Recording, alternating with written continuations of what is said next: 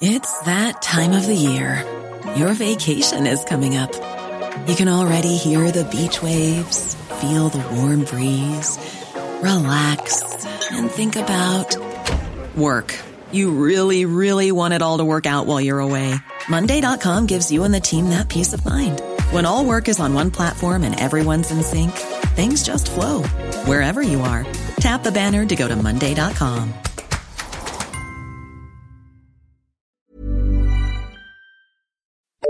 The FT. Welcome to this edition of World Weekly. I'm Gideon Rachman. Today, we look at the international negotiations over climate change. Last week, the US and China surprised the world with an outline agreement in which both countries agreed to limit emissions of greenhouse gases. Climate change activists who've had little to cheer about in recent years are delighted. But how big a breakthrough is this? Joining me to discuss the state of play are Pilita Clark, the FT's environment correspondent, and Paul Bledsoe, who worked on climate change issues in the Clinton White House and is now senior fellow on climate and energy at the German Marshall Fund in Washington, D.C. Pilita, let me start with you. Is this as important as it sounds it might be, this US China agreement? Well, I think politically it's extremely important. We had known that behind the scenes that Washington and Beijing were talking about this and had been doing so for some time. In fact, I was in Beijing in April and um, spoke to a number of senior officials then, and it became apparent that they were indeed a little more advanced, in fact, a lot more advanced than we'd expected, and were talking about each other's targets, which was fairly extraordinary given that for 20 odd years of climate negotiations, these two countries, the world's two biggest emitters, have been on opposite sides of the table. China has been the sort of flag bearer for the group of 77 so called the developing countries and insisting that it's the US and other developed countries that have to make all the cuts and as it's become richer and has become a more uh, powerful emitter itself, the US has said, well, you know, forget it. We won't be doing anything unless you uh, also move. Now, that deadlock, which has really been such an impediment to any progress in these climate negotiations, has now, politically at least, been broken, which is an extraordinary event. And just in a couple of sentences, what have they actually agreed? So the Chinese have agreed that their emissions are going to peak no later than 2030. The US has agreed that it's going to be cutting its emissions by at least 26% from 2005 levels by 2025. So this leads to the question of what this means scientifically, and that is unfortunately another bit of a dampener on the political breakthrough because really scientifically there's a lot of debate about whether that is in fact going to be sufficient to keep us within two degrees of warming, which is what the internationally agreed target is.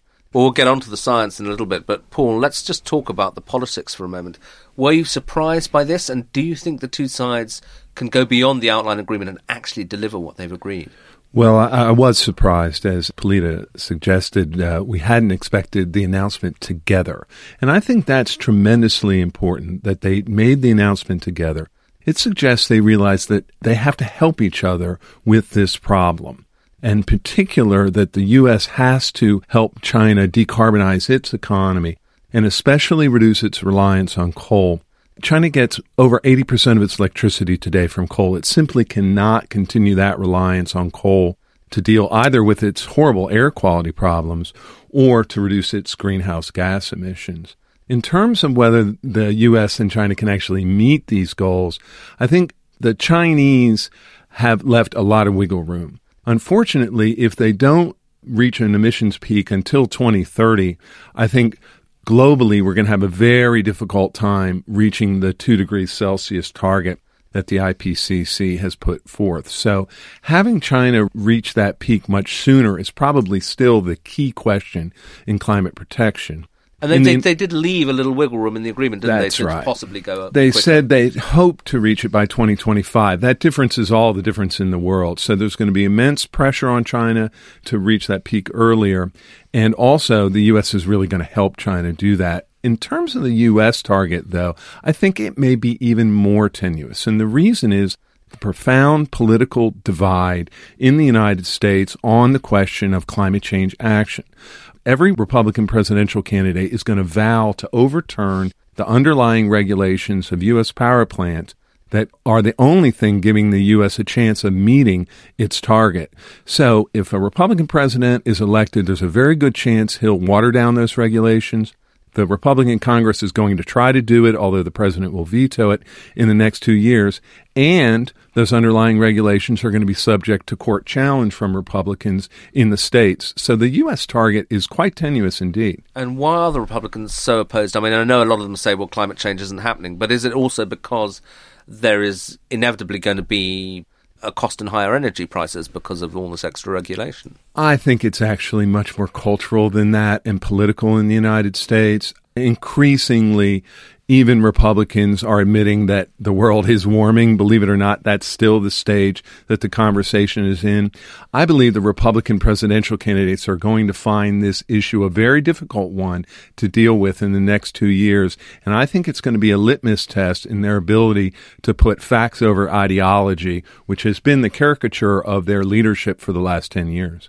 Turning back to the kind of international context, Pilita, it was often said that this was the key US, China, because they're the two biggest emitters, and that the rest of the world might then follow on. I mean, is it going to be that simple? I know nothing simple, but is it true, do you think, to say that once the US and China have done this deal, we're halfway to the world deal they're looking for in Paris next year? That is the very big question, and we'll start to see that answered in a couple of weeks' time when this year's UN International Climate Talks start in Lima in Peru because so far we haven't seen what the large developing countries, India, Brazil, and South Africa, who traditionally negotiate as a group with China in these talks, we haven't had a major response from them. We don't understand yet, I don't think, how they are going to respond to this US China deal. And it's really important as far as the negotiations are concerned, because as you know, next year we're supposed to be all gathering in Paris for the agreement of post 2020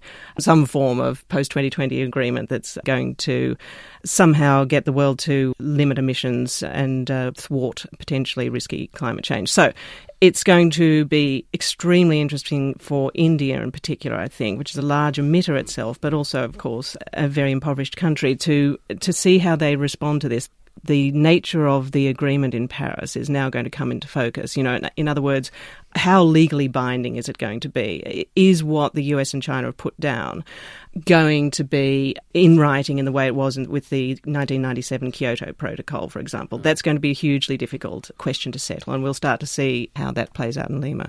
Just give us a sense, though, of you know, I talked to Paul about why um, there's American resistance. I mean, if you're Indian or even Chinese, what does it mean in terms of economic growth to sign on to tighter targets? Why are they so reluctant? Well, India and China are not signing on to absolute reductions in emissions in the way that developed countries are. That's never been part of the process. Nobody really expects that.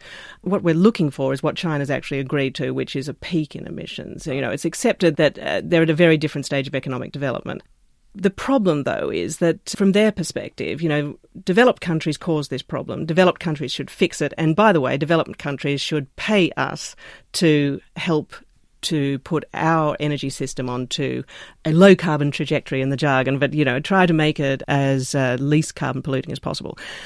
Now, that's when a whole other raft of problems emerge because then you have not just the US, but in particular Australia, Canada, other countries, this one even, the UK, saying, well, hang on, is that what really our foreign aid budget is for? I thought it was for a whole, you know, if, you, if you're David Cameron staring down the barrel of the UK, UK Independence Party at the moment, um, it's very difficult to agree to the sorts of funding requirements which are central to these negotiations.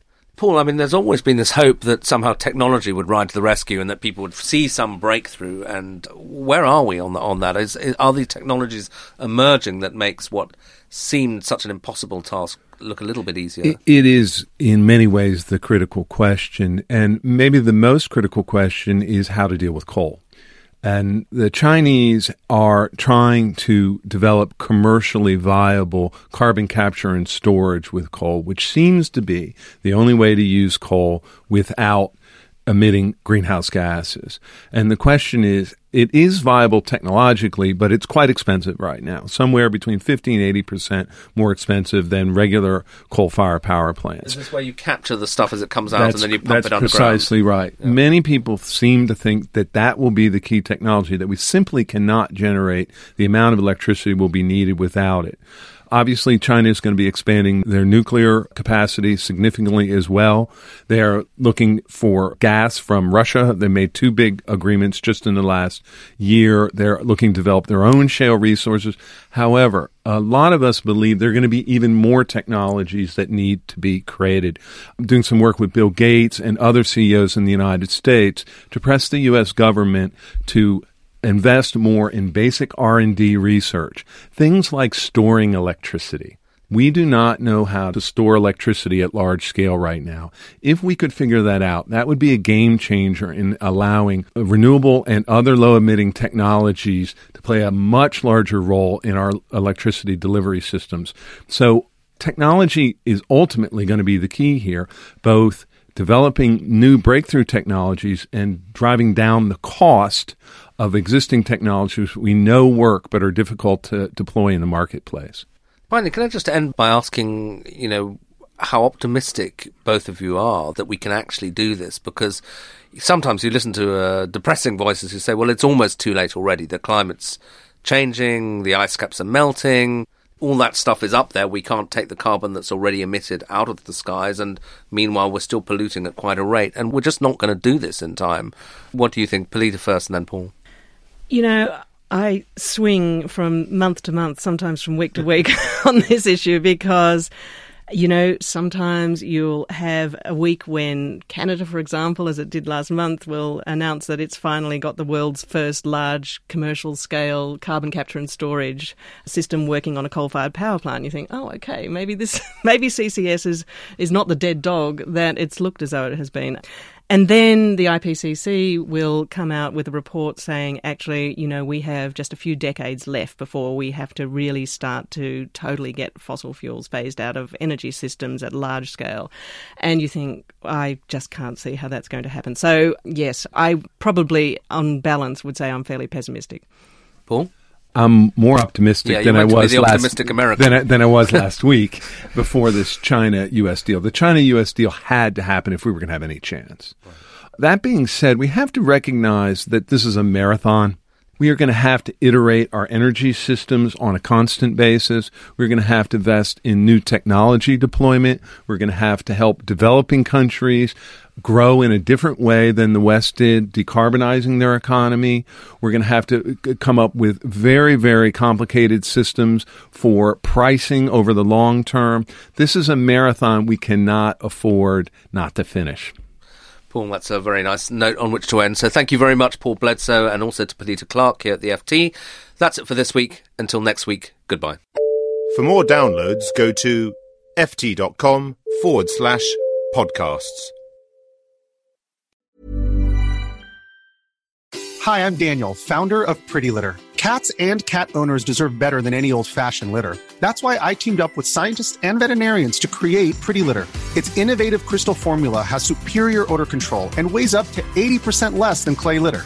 Pretty Litter even monitors health by changing colors to help detect early signs of potential illness. It's the world's smartest kitty litter.